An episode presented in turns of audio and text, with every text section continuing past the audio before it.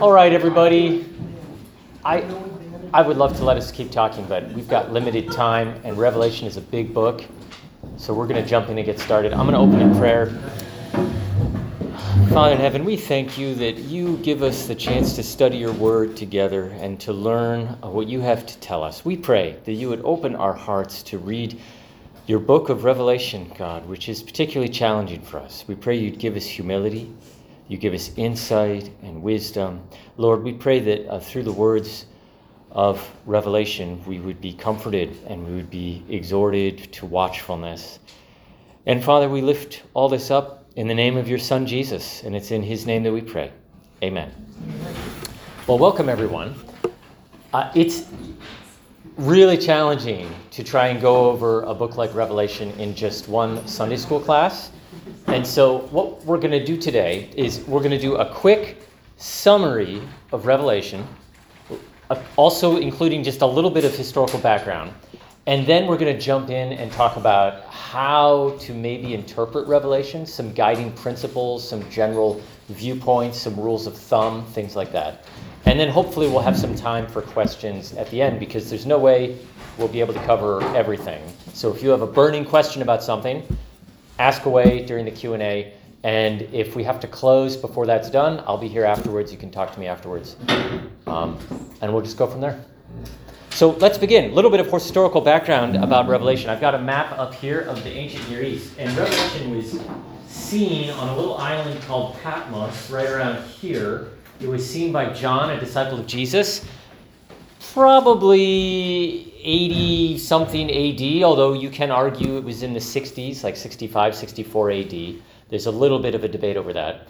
And John sees this vision. If you've read Revelation, you, you, understand that he's on the island and, and he sees this exalted vision of Jesus who presents him a series of visions.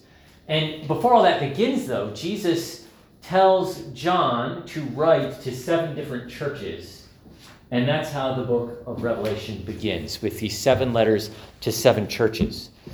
And if we go through Revelation, there's various ways we can chart it out. I, I, got a couple different charts. These aren't meant for you to follow in detail, they're just meant so you can see how complicated the book is. So if you look at this and you think this is overwhelming, that's kind of the point of the chart, is that it's, it's pretty overwhelming. And what this chart does here is it begins at the beginning of the book and just carries on straight through like this this chart is different. It starts up here, but it kind of it kind of loops around like this. And in some ways, that's a better diagram. But what I want to do is just walk us through a quick summary of the book of Revelation, and then we'll talk about how to how to interpret it. So, uh, like I said, the book begins with this this vision of Jesus. John is on Patmos, and he's given seven messages to seven different churches. And the first several chapters of Revelation are these messages to these seven churches. That's chapters 1 through 4, 1 through 3. And then in chapter 4, John is given this kind of exalted vision of, of a heavenly throne room scene. There's a slain lamb, there's a lot of stuff going on in there. And then um, a scroll is presented to the lamb and no one's able to open the scroll. It's sealed with seven seals. And then, as the Lamb opens the scroll, there's these visions that pop up throughout the period of these seven seals in chapter 6 through 8. So you've got seven seals. And these seven seals, the seventh seal is opened, and we get seven trumpets, and we get another series of visions in Revelation chapter 8 through 11. And then we've got uh, in chapter 12, things switch around. We've got all these figures that appear. There's a woman, a child, a dragon, an archangel. There's a beast from the sea, a beast from the earth. There's a terrible struggle. And then in chapter 14, we see that the Son of Man appears. He's, he has this like harvester who's going to harvest the earth. And then after that, we have seven bowls of wrath, another series of visions. So if we're on this this particular uh, chart, the seven seals and the seven trumpets and the seven signs or, or figures and then the seven bowls in this chart are kind of running in parallel with one another. And then after the seven bowls, there's this kind of vision of judgment of this mysterious figure called Babylon. And then there's this final battle with this millennial reign of Jesus, which is very mysterious. And then there's finally uh, the end, where there's this new heavens and a new earth. There's a marriage with, with the Lamb of God, the church, uh, and the Lamb are married together at the end. And the closing words of the book, John is told to not seal up the prophecy, to not seal it up. Um, and there's also a warning about adding and taking away from the book. Well, if that was if that was overwhelming, uh, that's very understandable. Most people have uh, most people find Revelation confusing and overwhelming and bewildering.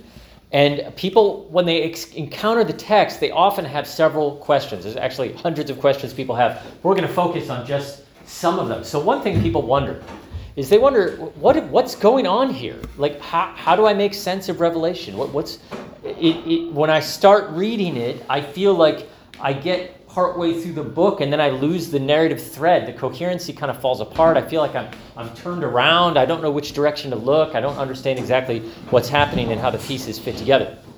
Another question people have is they wonder how allegorical is Revelation anyway? It's you've got these like demonic locusts, there's dragons, there's an earth beast, a sea beast, there's all this crazy stuff going on.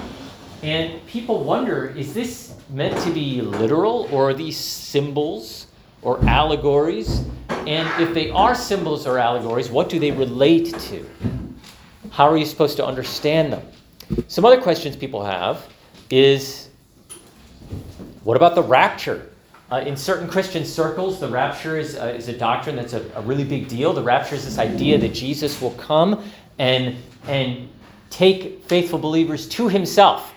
Um, and often this occurs before all this bad stuff in Revelation actually goes down, although not always. It depends on, on the particular doctrinal flavor we're talking about.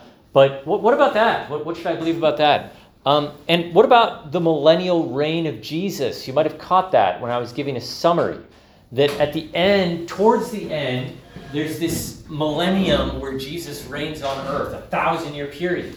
And uh, that's very controversial in Christian circles about how to interpret that. Is this a literal thousand year physical earthly reign of Jesus? Is this something else? What, what's going on here? And then finally, what's the purpose of Revelation? Like, why? Some people, uh, I, you know, we all have our favorite books and we all have our least favorite books. And for many people, Revelation is their least favorite book. I would say it's probably the most polarizing book in the Bible because there's a big chunk of people that love it. And there's a big chunk of people that don't really like it that much. Even if they think it's scripture, it just doesn't speak to them um, as much. And then there's a chunk of people who are kind of just confused by it. So, what, what's the whole purpose of it anyway?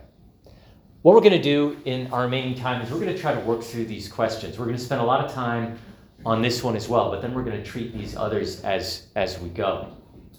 So let's start out with this one. What's going on with Revelation? How do I make sense of it?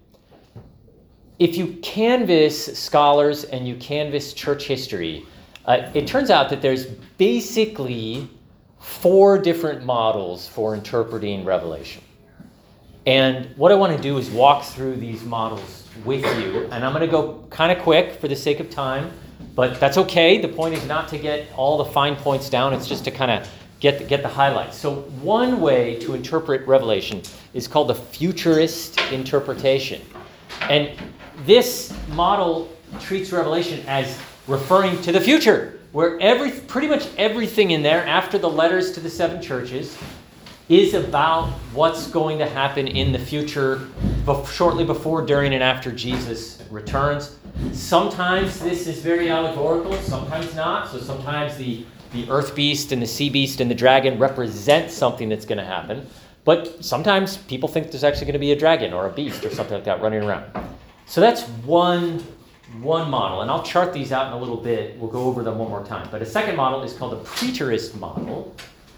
And this is kind of the opposite. This is, no, Revelation does not refer to the future. Instead, Revelation refers to the past. Revelation talks about, it's an allegorical retelling of the events of the Jewish war in 68 to 70 AD when the Jewish temple was destroyed by the Romans.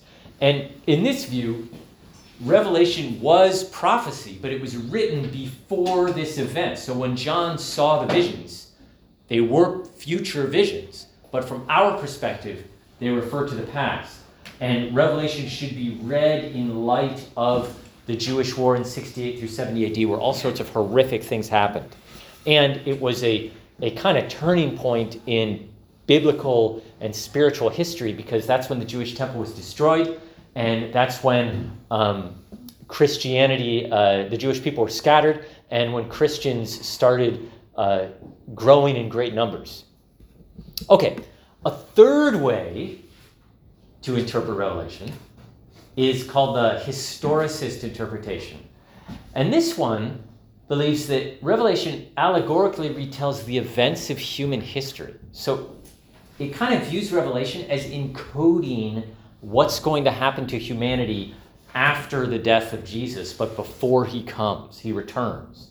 So if you read Revelation, you go through it, you can find important human events in there and uh, everybody's got different views. Every historicist has different views. But things like the rise of the papacy or World War II or the Holocaust, all of that is embedded in Revelation. And you can see it there as it's retelling us. Uh, this, this view uh, waxes and wanes. Um, it's, it's not the most popular view these days, but it has, there have been times where it's been quite, quite popular. There's one final interpretive model, and this is the idealistic interpretation. And this is the idea that Revelation is allegorical, but it doesn't actually refer to concrete historical events. It's all allegory that's disconnected with historical happenings. So, in other words, when you see depictions of battles or monsters or things like that, these are representative of like the struggle of the soul or the struggle with sin or vice or things like that. And in that sense, you shouldn't read Revelation according to this model by looking for specific fulfillments either in the past or in the future. It's, it's really an allegory about God's drama of saving us and redeeming us from our sins. So these are the four different general models. Um, I should say that each of these are quite diverse within one another. Uh, you'll get folks within each four of these camps that have very different views of how to interpret Revelation, but these are kind of the broad contours and outlines. And if it helps, we can actually chart some of these out. So, for instance, if we take the futurist interpretation, this is from the this is a chart from the ESV Study Bible, and oh, I see some of you maybe maybe have some of them. That you'll see this is the text of Revelation, chapters one through three, the letters, chapters four through nineteen, all that stuff with the beasts and bowls and trumpets, the millennium, and then the final judgment and the renewal of all things. And so what the futurists say is, well, the letters refer to the first century churches that John wrote to. And then we've got church history, which we're in this right now the, the ancient church, the medieval church, the Reformation. This is us. Then chapter 4 through 19 talks about the end times right before Jesus or during Jesus' return. And then futurists often, though not always, believe that this millennium is then a thousand year literal reign of Jesus that happens after the tribulation. And then the uh, you have um, the final judgment and the renewal of all things. So that's how many, not all, but many futurists would read Revelation. For instance, some futurists take the millennium as, as referring to the, the church age. I'll talk more about that later on. Uh, here's another millennial understanding. This is called a dispensational understanding, which is a, a kind of subset of the futurists. So this is pretty much the same. Letters refer to the first century. You've got all the crazy stuff refers to the tribulation. Um, but they stick a rapture in here. So believers, Christians, are taken up by Jesus before the tribulation. And that's kind of the big, the big hallmark of the dispensationalist view and uh, how it differs from the futurist view. Man, I'm getting overwhelmed by all this. so uh, the, the preterist view, as I mentioned, you've got the first century, but then all this stuff is just referring to the Jewish war with Rome.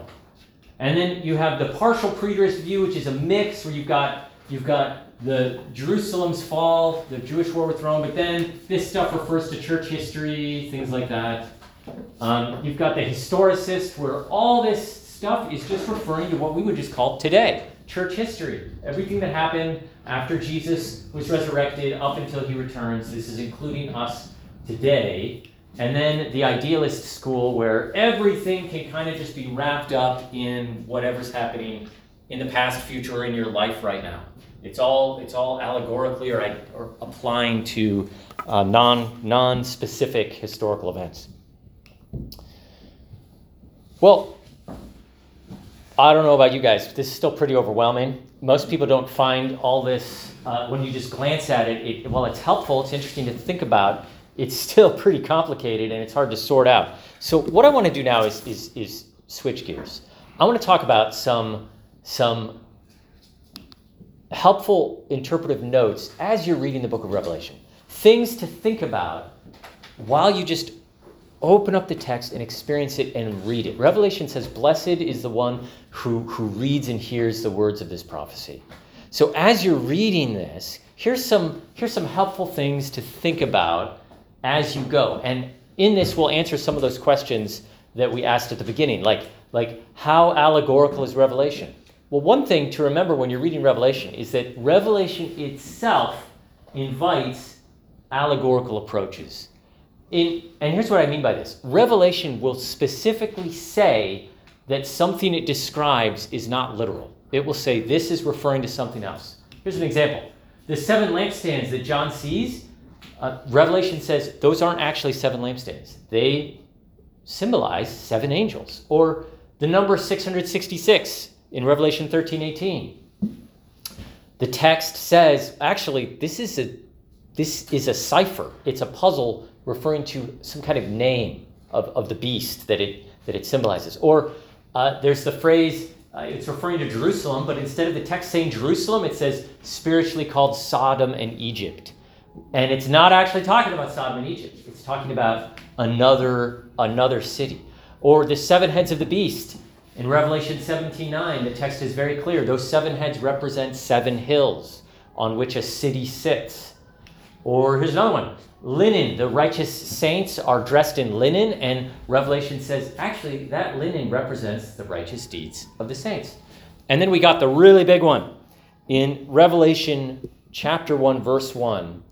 The very beginning, John says that Revelation was signaled, given through signs to John. And that's an important interpretive note that Revelation claims this was given through signs, and signs point to something else. So when you ask yourself, how allegorical is Revelation? Well, the answer is it definitely is. It definitely is allegorical. Um, it doesn't answer if everything is allegorical. And remember that just because something is allegorical uh, doesn't mean it's not going to be historically fulfilled. There could be many historical or future events that it's simply allegorically describing. But what this means is as you're going, you can always be asking yourself, okay, is this a sign for something else? And what is it signing me to? What is it pointing me to? So think of that as you read through the book of Revelation. Here's another helpful interpretive note Revelation's visions likely have multiple meanings or fulfillments. In other words, there's probably more than one thing some of the visions are referring to, or at least there's a chance there is. Now, uh, what's the evidence for this? Well, there's a few pieces of evidence for this. One is not biblical, it's, it's not biblical evidence, it's more just observational. Um, it's because, you know, there's lots of stuff in history. Uh, like if Revelation speaks about kind of a, a, massive persecution of all of God's people, um, that's actually happened more than once throughout history. There's been massive persecutions under various emperors when that, that all Christian people were ordered to do were to sacrifice to idols or things like that. That's happened. You know, the Jewish temple's been destroyed more than once in history. The Jewish people have returned more than once in Jewish history. So there's some kind of historical reasons for thinking that maybe when Revelation is speaking about visions, there could be some multiple meanings or fulfillments behind it. Maybe not all the visions, but maybe some of them. Here's another reason um, if we subscribe to a futurist understanding where all these visions are going to occur in the future, Well, most futurists admit that these visions actually were partially fulfilled in 70 AD when Jerusalem was destroyed. So if you're a futurist, you kind of have the multiple fulfillments built in already. On the other hand, if you're a preterist and you think that everything was fulfilled in 70 AD, you still have other issues like um, other potential fulfillments throughout church history where the Jewish people were apparently being regathered or the temple was going to be rebuilt. That happened, for instance, in the 370s, where, where uh, this pagan emperor was trying to rebuild the Jewish temple, and it was people were all horrified about it, freaking out.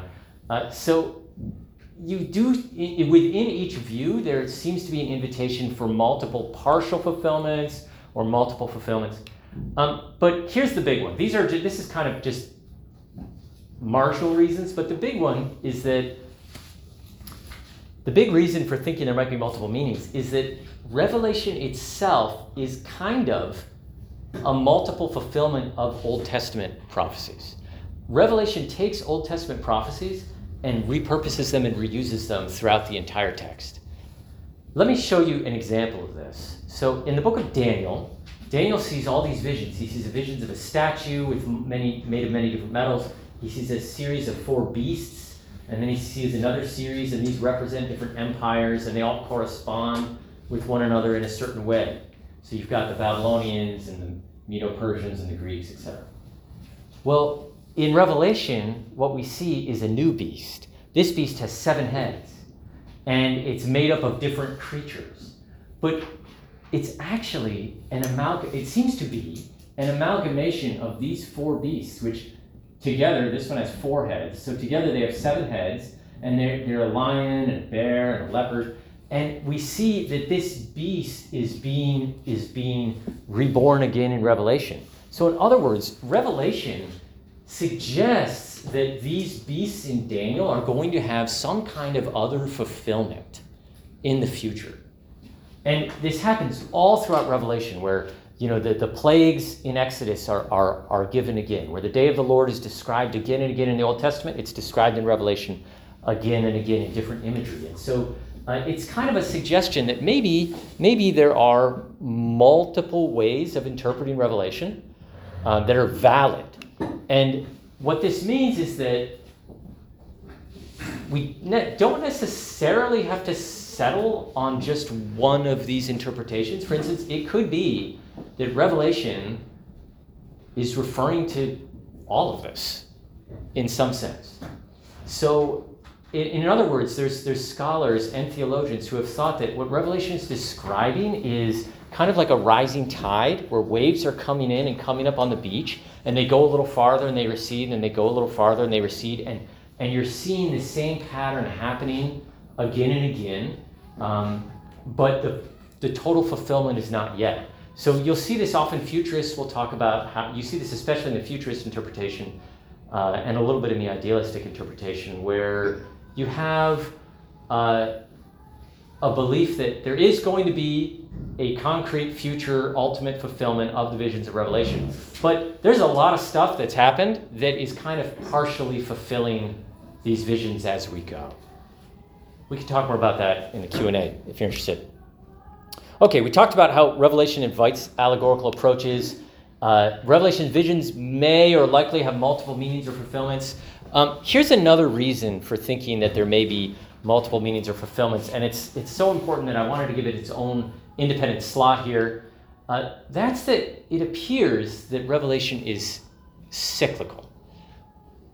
In other words, it appears that Revelation isn't linear. It's not written beginning to end following one narrative strand. Instead, it loops back on itself and describes the same events again, but in different ways as it's going through the text. This is why when you're reading, you all of a sudden find yourself getting turned around or confused because if you read it straight through from beginning to end, you'll see that that uh, it's it's quite hard to follow. But if you read it as a series of visions some of which pertain to the same subject matter that's already been discussed, it helps make a little more sense.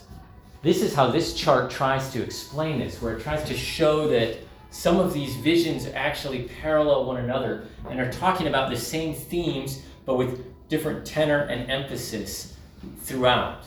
The, the, the big the big parallel, the one that's, that's the most clear, is the parallel between the seven trumpets and the seven bowls. Seven trumpets are in chapter 8 through 11, seven bowls are 15 through 16. And if we line them up in order, we notice something really interesting. So the first trumpet talks about hail and fire and blood cast to the earth.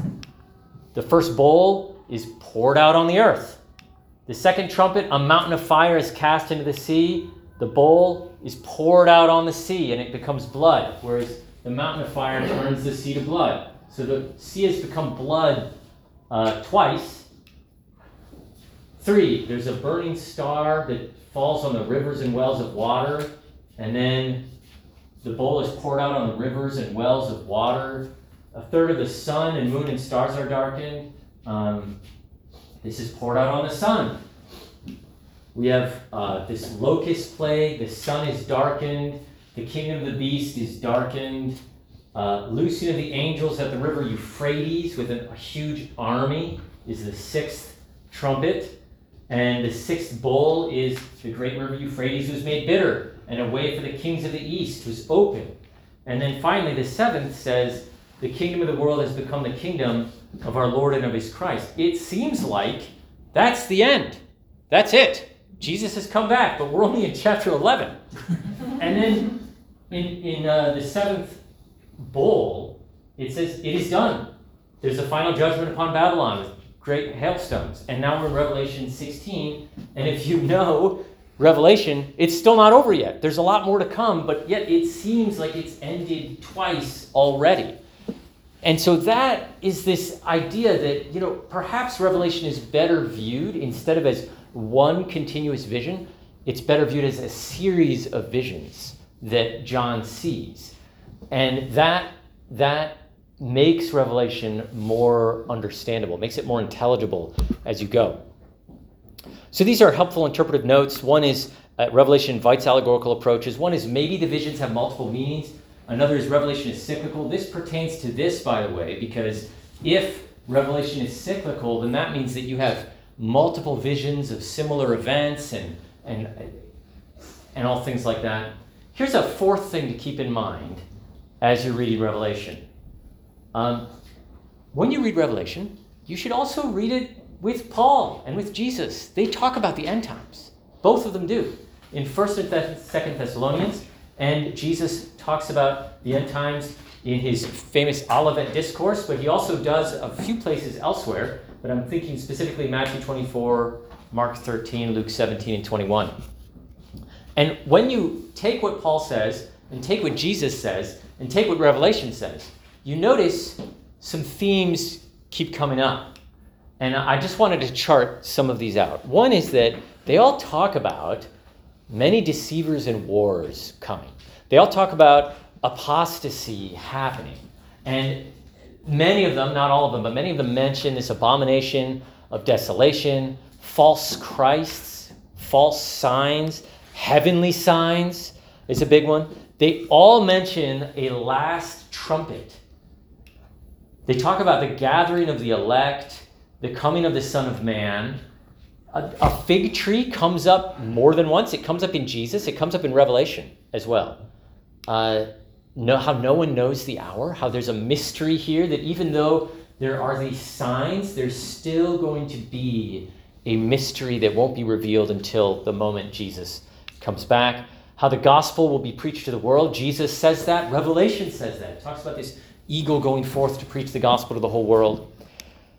Uh, earthquakes, famines, wars are all described, but Jesus is very clear the end is not yet. All these things are going to come, but the end is not yet. And then uh, Jesus' return will be like lightning. In other words, that it'll be really obvious. Uh, that, that you won't really need someone to tell you, I think Jesus is way over there, let's go find him.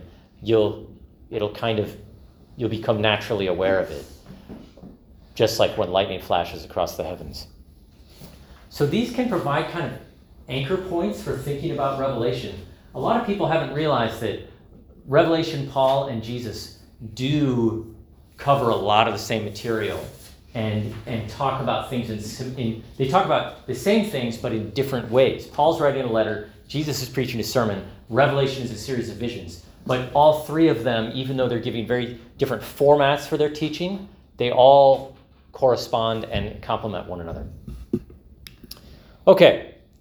Um, all right, we talked about allegory, Revelation being cyclical, reading Revelation with Paul and Jesus. Let's let's get into some of the more some specifics, and then we'll open it up for questions. So, first of all, what about the millennium in Revelation?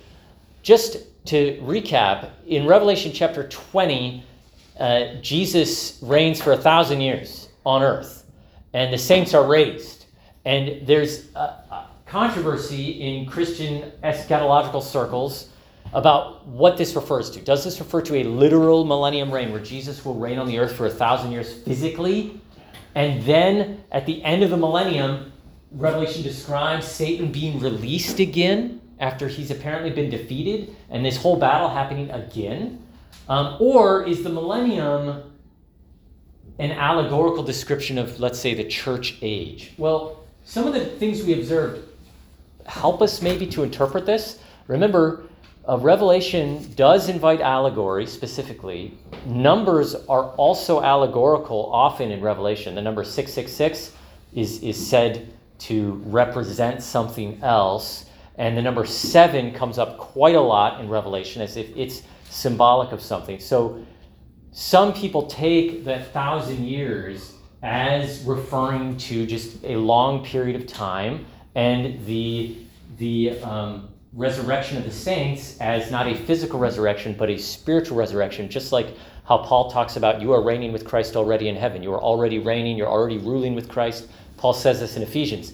And so you could also then add the idea of Revelation being cyclical to be like the millennium is just another vision. It's another one of the many visions of Revelation that is giving a different perspective on what's happening throughout the church. And in other words, the millennium is not literal, it's simply an allegorical description of the church age when Satan is bound, when Christians reign with Christ, are raised with him. But then there will be this period when Satan is released, and that will refer to the end times when the tribulation happens and all that. So that's one way of taking it. Uh, I tend in that direction, but we're not we're not like dogmatic about that. You're free to believe uh, whichever whichever flavor you like. But that's one way to think about it. Another one is the rapture. The rapture is uh, it depends how you want to define it. Everybody has a different definition of it, but um, it's the idea broadly that Jesus will come and will take up believers and rescue them.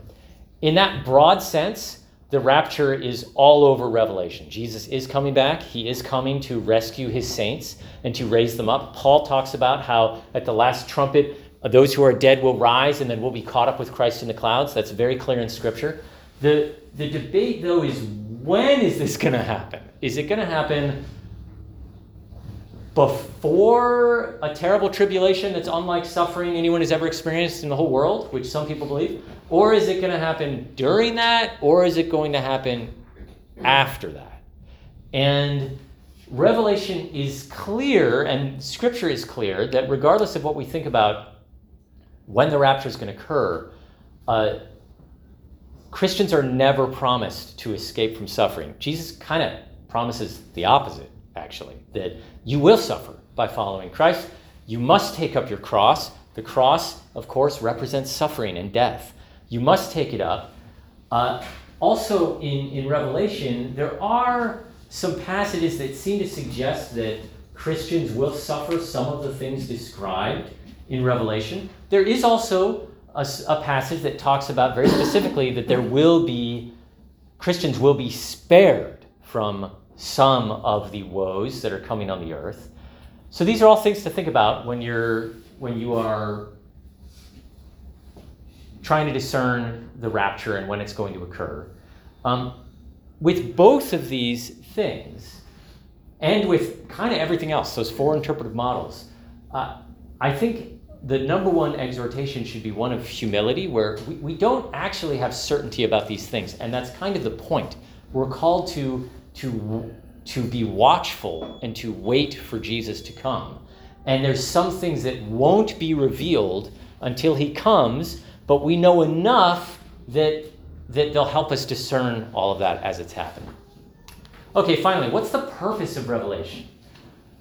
most people will, will say, well, the purpose of Revelation is to tell us about uh, when Jesus comes back and all the signs that are going to happen before he comes back. Yes, that is part of the purpose of Revelation, but there's a lot of others as well. For instance, Revelation is a warning about God's coming judgment, how he's going to judge sin.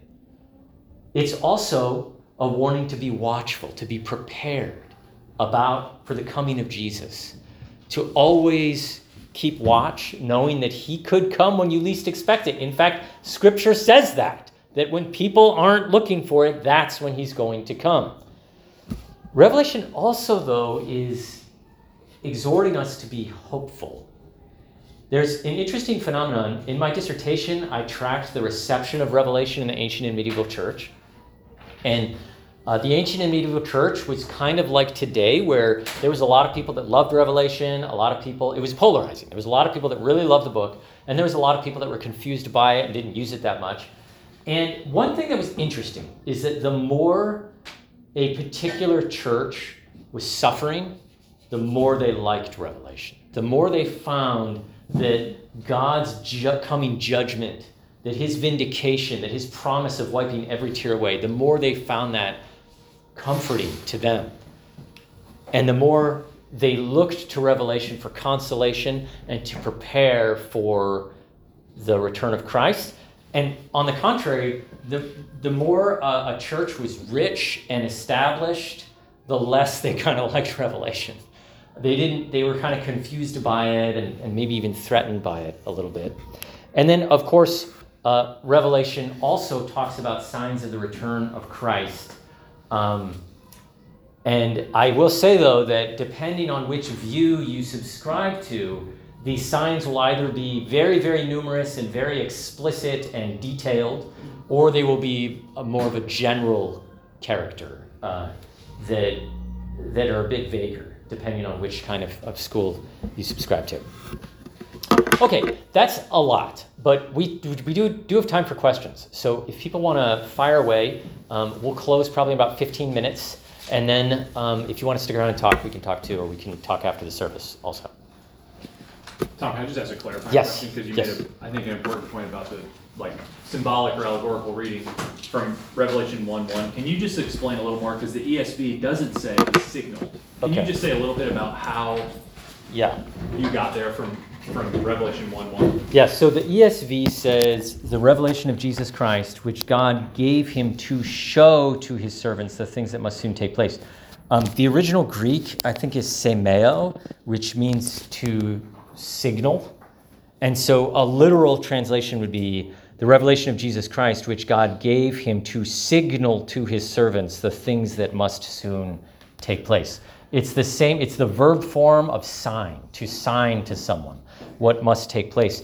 So it doesn't inherently, I mean, you can interpret that as more vague as just show, but there is this idea of it's a sign or a symbol that's pointing to something else so so that when there is this dragon running around it it it, it helps with the idea that the dragon is pointing to something else it's not actually there. You can take it the other way. I mean, you don't have to take it that way, but yeah, no, that's really helpful because I was, you know, if we all went and looked at Revelation one one, we'd be like, that's not what it says. yeah, yeah, good. But it is what it says. It is yeah, what it, it does says, say yeah. that it, he signaled it or he signed it to Yes. John. Yeah, thanks, thanks.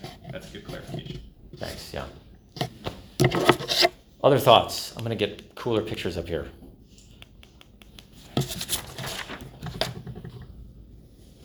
Well, a lot of people might be familiar with um, Hal Lindsey and all of that, so which of those views was that, or a combination? of Okay, so someone jump in if I'm wrong. Hal Lindsey's futurist, right? And I think he's dispensationalist also. That's correct. So he he thinks that this is all referring to the future, but it's a specific kind of future where it's a specific kind of futurist where there is going to be a rapture of believers, but that's going to happen before the tribulation. Oh, So before all the terrible stuff, all the believers are taken up, and then he also, I think, believes in a literal millennial reign.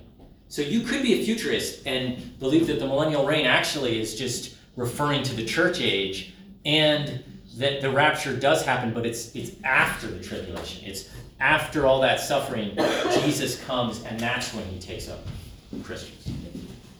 What's the history of that view? Like, where is that located in? The uh, it's called the pre-tribulation rapture theory. Uh, that's a recent view. It's very hard to find it. I can't find it in any ancient Christian writings. Like when you, century or?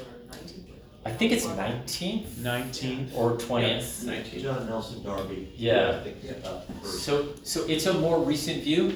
The other views, if you look at these other models, uh, the futurist and the preterist and the idealistic, you find all throughout church history. So you'll find ancient and, and medieval and modern scholars and theologians that take these views and they often mix them together in various ways.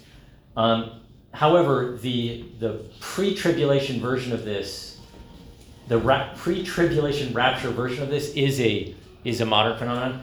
This is also more modern, and and if you think about it, it kind of has to be modern because um, you need the events to happen before you can say, oh, that's talking about Revelation.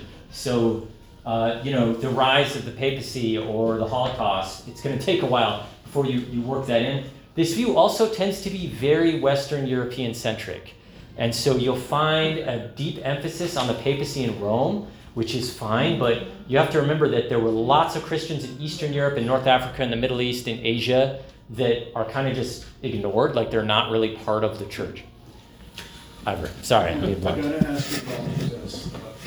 I saw a new heaven and a new earth, Yeah. And the first heaven and the first earth had passed away. Right. There was no longer any sea. And it looks to me like they're talking about a new planet. Yes, yes, yes. Yes. And I've been told that's no, but nobody tells me why it's. And why it's no, okay. Yeah. That's a great question, Ivor. Yeah. That, so that is, you are putting your finger on a little bit of a debate in theological circles about is God going to renew his creation or is he going to destroy it and make a new one? And that particular passage does seem to feel like it's just going to be a brand new one and it's not renewed. Um, there's other there's other passages that suggest differently. Um, I guess if you were going to say no, no, no, that's not that's not a total new planet. It's going to be a renewed planet. You would go to the fact that Revelation is very dramatic. It's dramatizing these allegories, and that the sea in Old Testament thought that Revelation picks up on, the sea is often this this uh, area of chaos and darkness. And so when it says there's no sea, it's not saying there's not going to be an ocean or water. It's just saying there's not going to be this chaotic darkness that, that is always inhabiting our world. Okay. Kind of like how uh, we would, a better translation would be like the depths or the abyss or something, which for us, you could use the abyss for the depths of the ocean, but it also means something else. Okay, I just have a follow-up. Yeah. It says there'll be a new heavens. Yep. That's, that would mean a new galaxy, right? Uh, maybe we'll see. we'll, we'll find out. I, I don't I don't have strong feelings one way or the other. I mean, we could get there and Jesus could be like, "Yeah, I renewed it. It's new," or he could be like, "No, it's brand new." I mean, I don't. We'll find out. But I don't. All right, so there's no answer. Someone, if someone feels, if you feel, yeah, I don't, Matt. So it occurs to me that in this, you, you use the term allegory, and Yeah. the true literature people among us might be a little struggling. Because Okay. allegory has like clear, here's a person, they correspond to one thing. Okay. And, and so I, I think you're using allegory a little bit more broadly than that. That's And great, maybe yes. symbolic. Okay, symbolic, yes. Where you're using images Yeah. to point towards truths, but the images aren't always specific. And we see in Revelation that these images are actually malleable. And so in chapter one, it might be this, in chapter seven, Okay. it might be that. The image of seven eyes doesn't always mean the same thing, uh, but it might. Um, Okay. And so, Ivor, for your question about the seas, the question is, is, is this literally a picture of a recreated physical reality? Like going back to Genesis one and starting over? God said, let there be a new heavens and a new earth Hmm. in a physical way, or is it a symbol of a renewal that God is doing of the earth that He has already created? Yeah. Um, and it could be either. So that's where it's it's not a, a clear yes or no. Right. Um, but I think that's and part of the dispensational premillennial, I, I grew up in some of this when I first came to Christ. It was it was part of the world that I lived in, and and part of what they tend to say is, but you've got to take this literally. And part of what I would say is we are taking it literally in the sense of this is what the author intended to communicate through a particular way. Very good. Right? So it's not a heavens and an earth. It's not a real beast with seven heads. Hmm. Because they're using that as imagery, not as there was a literal beast that came out of the sea. Um, and so, Very so we helpful. did, this is where it's just a different language than we're used to reading, and the Bible of, of all places. But then you start looking and you think, well, Daniel writes this way, and Zechariah writes this way, and Ezekiel writes this way, and Isaiah has visions, and you know, and, and then you get even when Jesus talks about the future, you know, which I think are futurist positions of some, you know, from Yeah. Jesus' standpoint, he's also pulling on all this imagery. So I think we just need to be more comfortable with imagery and how it communicates truth. Um, Thank you, Matt. And and I, I, just to clarify, whenever and I think it's a good rule of thumb. Whenever someone talks about allegory, always ask them, "What, what do you mean?" Because it can mean a lot of things, and my my language maybe was a little squishy. Uh, so when I say allegoric, I don't mean that it necessarily is devoid of history or that it's not going to have an actual fulfillment. Symbol is probably a better. Probably a better way to describe that, and that's the word that. It's more similar to the word that Revelation uses to sign something. Yeah, off of Matt's point, I think, how would you, when you read the Old Testament especially, distinguish when the author is using apocalyptic imagery versus meant to be interpreted historically, literally, like in, uh, I think a lot of people have a hard time with allegory because they want to say, well, if you're gonna interpret Genesis one and two allegor- allegorically, Right. then you're gonna go off the rails, there's not gonna be, you know, a historical Yeah. Adam, and, and so there's a lot of fear for an allegorical or, uh, or apocalyptic way of interpreting scripture. But what are some signs that like, when we read like Isaiah or Zechariah, where we can say, you know, this is, maybe I need to just be careful that it's not intended to be read, as Matt said, in a way that's a literal fulfillment, rather than Yeah. some sort of signs, apocalyptic imagery, some, just some guideposts. I mean, that we that's the yeah. Use. I'd have to look at individual passages, uh, but the Old Testament can be very challenging in the sense that the Old Testament prophets frequently talk about, for instance, the day of the Lord. The day of the Lord is coming. The day of the Lord is coming. But when you really drill down, it seems sometimes like this day of the Lord it means different things. And so sometimes it does seem to be talking about this ultimate judgment that's going to happen. But other times it seems to be talking about more of a particular judgment that's going to happen in history, or sometimes even an individual judgment, like you're going to meet your maker one day. Or uh, so an individual judgment would be you're going to meet your maker one day. Uh, a particular one would be, you know, this town that I'm prophesying against or city is going to be conquered at some point. So it's general, but it's not an ultimate. It's not an ultimate uh, judgment when Christ returns. But then sometimes it is talking about an ultimate judgment, and I don't know how to, that's the rub there. That's it's hard to sometimes figure out which one of those three or all of those three is being referred to. Babylon is a great example of this. Babylon is prophesied against many times in the Bible, but we see Babylon again in Revelation, where it symbolizes, seems to symbolize sort of this world system of wickedness, or you could think of it more particular, where it's symbolizing an actual empire that will come. Some people go further and they say, no, it symbolized Rome uh, in 70 AD. Um, but if you want to stretch it even more, I mean, Babylon goes way back to the Tower of Babel before Nebuchadnezzar. And I mean, it, it's this image that goes all throughout the beginning and end of Scripture. And which, like, when you, when you focus on a particular passage with Babylon and then you ask, well, what is this referring to specifically? It might have multiple multiple reference that it's referring to the historical Babylon led by Nebuchadnezzar that was going to be judged by the Persians back in 600 BC, but then Babylon becomes a reimage of the Roman Empire, but then also a reimage of any wicked empire, and so it that's how Scripture reuses that that imagery. But it's there's no simple I can't come up with a simple, simple guideline. I was gonna say, um, there are times when you're reading one of these apocalyptic passages and you're like, like it's so strange. And it's not, um, like so much of the Bible is historical and it gives you, like, this king was reigning and this is happening in this city. And very, a lot of specifics like that without the imagery. And you know you're on pretty firm ground that this is history.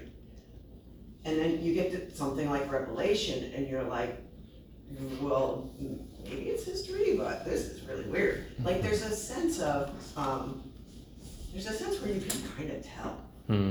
And then there are things, like early chapters of Genesis, it doesn't sound like apocalyptic literature. It Yeah. aren't like horses and beasts and, and sort of outrageous images. But it's a little, it's a little like that. So you can, so it's, I don't wanna say it's debatable, but you'll have different opinions about something like that.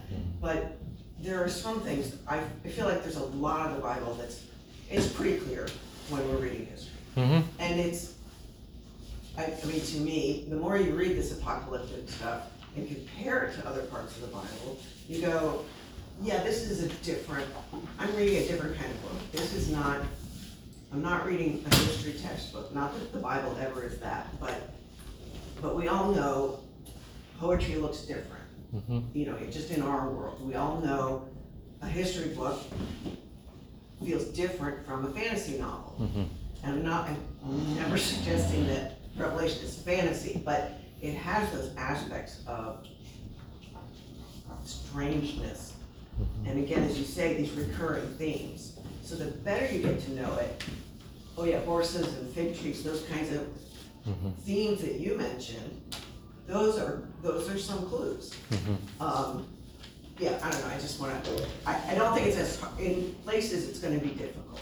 I, I can see that, but I don't think it's ever, I think most of the Bible, it's pretty clear what we're reading.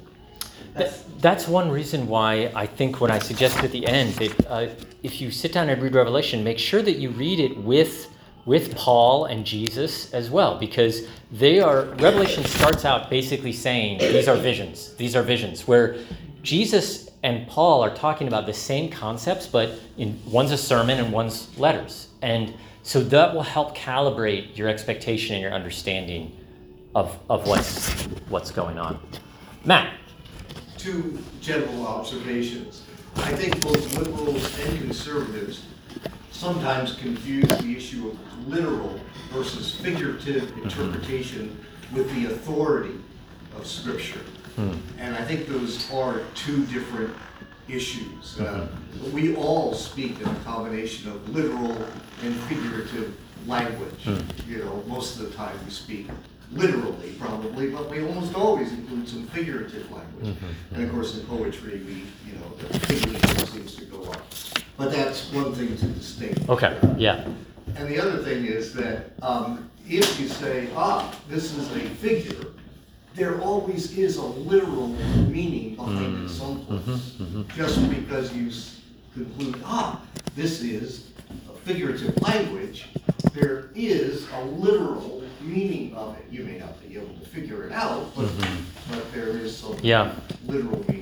An example of that would be like, you know, the lamb has seven eyes in Revelation, and you think like, is Jesus gonna have seven eyes? And but no, the seven eyes talk about his his omniscience. He sees everything. Or the sword coming out of Jesus' mouth. Like, is he gonna be walking around with this? No, that's the word of God that cuts like a sword that's coming out of the mouth of Christ, which is an actual thing. It's not imaginative. It's not some vague idea. It's an actual thing. Um, I think we have time for one quick question, and then we'll break because the service is about to start. But I'm, I'm happy to keep talking with, with some folks. Yes. Kind of related to that, how culturally common was it then to write like this? And I'm thinking of allegories that were maybe a bit more apparent um, Yeah. in that culture, like seven, which you know now seven doesn't mean a whole lot Right. to me, but back then it was much more Right. significant. Yeah. So I guess in early churches and early interpretations, were those things much more apparent, and so they had a different kind of view on Revelation from you might have? Um, Kind of touched on it. Yeah, uh, so one is that yes, it was a little more common. It definitely was more common, but it was still you know, a little unusual. I mean, it, it, but it was definitely more common. We also have to remember Revelation is written in Greek, but it's written with the Jewish background, someone who's steeped in Judaism, who's a Jew himself, writing to people that are largely Jewish. You can tell that in the letters that they keep having these problems with Jews in their synagogues and things like that. So a lot of our, or almost all of our early interpreters are Greeks or Romans. And so they are coming from a different cultural perspective. And so you have, you have like pretty diverse views on Revelation in the early church about what it means. One of our first uh, instances of event, of, actually, it's the first example of someone interpreting Revelation is a guy named Justin the philosopher, also known as Justin the martyr. He's writing in the year like 155 from Ephesus. And he says, There was this guy named John who saw this revelation among us. And he said that the saints would reign a thousand years. He's talking about the millennium. And he says, Some of us think this is literal, some of us don't. Already, like 50 years in, and they're like, We don't know what to do with this. And you see that that millennial, that, that one example has had different sides from the very beginning. And you'll see it with futurism and preterism as well. The, the, the early church, the medieval church, they're all, some of them are on one side, some of them are on the other. Um, that relates to the numbers. That some of them think they they are more willing though to take the numbers as allegorical. That in their even in Greco-Roman culture, uh, using numbers as a symbol was more common than it is today.